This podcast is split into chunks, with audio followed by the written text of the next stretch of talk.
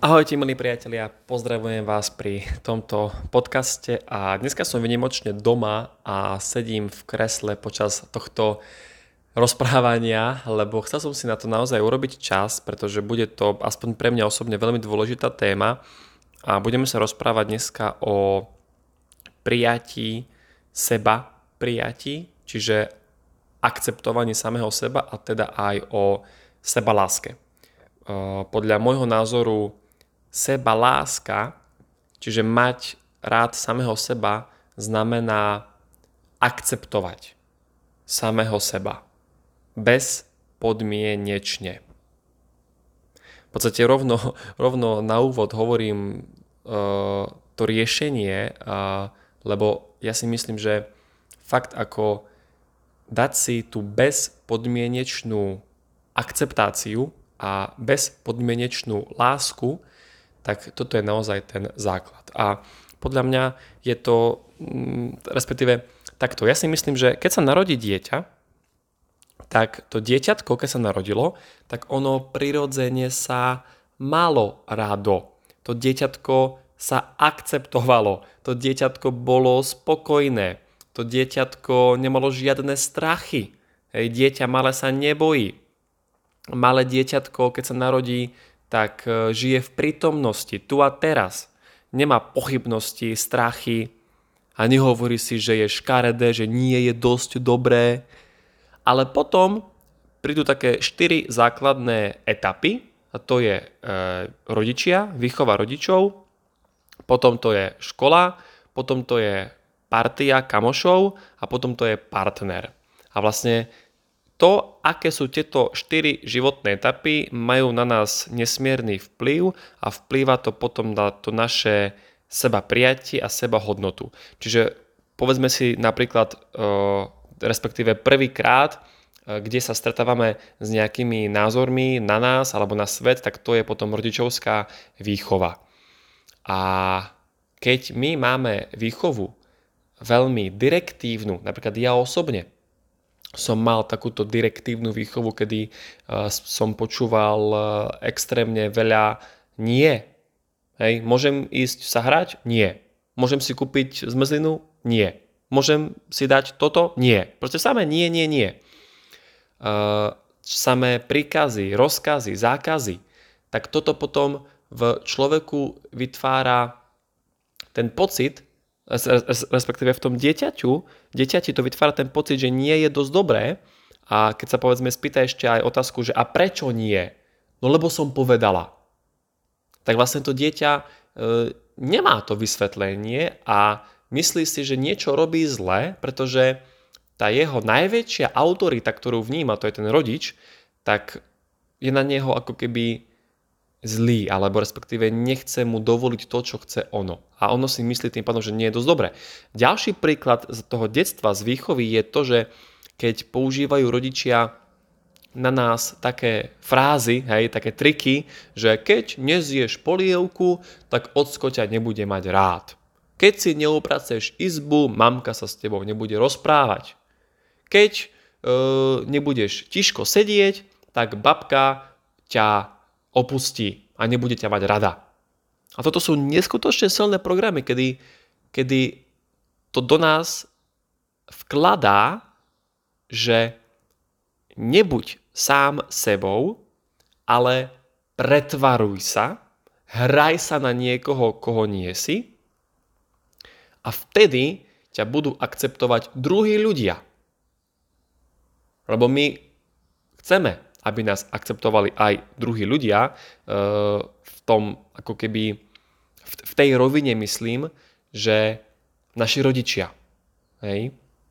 A teda tu nás sa už zrodí ten negatívny program, že my v dospelosti nie sme sami sebou, tým pádom sme samých seba neprijali, ale navonok prezentujeme nejaký svoj fake, nejakú falošnú verziu, dávame si na seba masku a to robíme s takou malou dušičkou, že toto tí ľudia by mohli mať radi. Ale keby som im ukázal to svoje práve ja, to naozaj kto som, tak to už radi mať nebudú.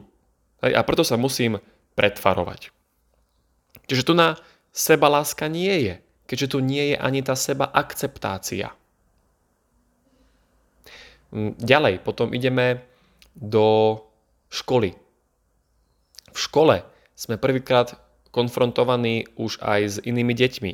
A tu nastáva porovnávanie, čo tiež veľmi nie je pre naše sebavedomie a teda aj seba akceptáciu veľmi pozitívne, pretože závisí to veľmi od situácií, ktoré sa v tej škole udejú a veľakrát sa tam deje to, že e, ja dostanem dvojku z matematiky a môj spolužiak Joško dostane jednotku. A učiteľka mi povie, že Matej, Maťko, ty by si mal byť taký dobrý ako Joško, lebo on dostal jednotku. Ale ja som pritom dal to svoje maximum. Ja som to urobil najlepšie, ako som vedel, tú matematiku a dostal som dvojku. Ale povedzme, ja som zase lepší v futbale a Joško je lepší vo vytvarnej. Takže nemôžeme porovnávať neporovnateľné. A tu si potom dieťa znovu vytvorí ten pocit menej cennosti, kedyže nie je dosť dobré a už si kladie podmienky, že ja musím splňať podmienku číslo 1 a vtedy sa budem mať rado. Ja musím splňať podmienku a potom sa budem akceptovať. Len toto je chore, priatelia. Toto nie je v poriadku. Ďalej, potom ideme do nejakej partie. A čo sa deje v partii? Však zoberte si, že deti sú schopné začať fajčiť, začať brať drogy, začať piť, len preto, aby ich tá partia akceptovala. Čiže oni sú úplne schopní proste sa zmeniť, robiť to, čo nechcú, to, čo im není príjemné, preto, aby ich niekto druhý akceptoval. Ale to všetko vyplýva z toho, že nevedia akceptovať oni sami seba. Lebo človek, ktorý je vyrovnaný, prijal sa a má sa rád, tak už nelipne na druhých ľuďoch. Má tu svoju hodnotu a bude tráviť čas s ľuďmi, s ktorými to má nejaký, nejaký zmysel. Takže aj tu si potom my dávame nejakú masku a prezentujeme to, čo nie sme v skutočnosti my. No a potom prídeme do toho nejakého partnerského života a keď nám ten partner, partnerka hovorí, že som hlúpy, škaredý, že nie som dosť dobrý, e, keď mi v kuse opakuje, že som neschopný, tak väčšinou my si potom aj nájdeme takého partnera, ktorý nám iba, iba potvrdí tú identitu, ktorú sme si už vytvorili z toho detstva No ale pointa je tá, že ten partner má tiež veľmi veľký vplyv na to, ako sa ja budem vyvíjať, ale vlastne to, že koho mám po svojom, po svojom boku. Väčšinou to je tak, že nájdeme si partnera, ktorý je ako keby moje zrkadlo, lebo ono sa hovorí, že druhí ľudia mi budú robiť to, čo im ja dovolím. A my si vždy nájdeme tú druhú polovičku takú, ktorá nám iba odzrkadlí to moje vnútorné nastavenie. Čiže keď ja si myslím, že nie som dosť dobrý, tak si nájdem takú partnerku, ktorá mi to bude iba potvrdzovať.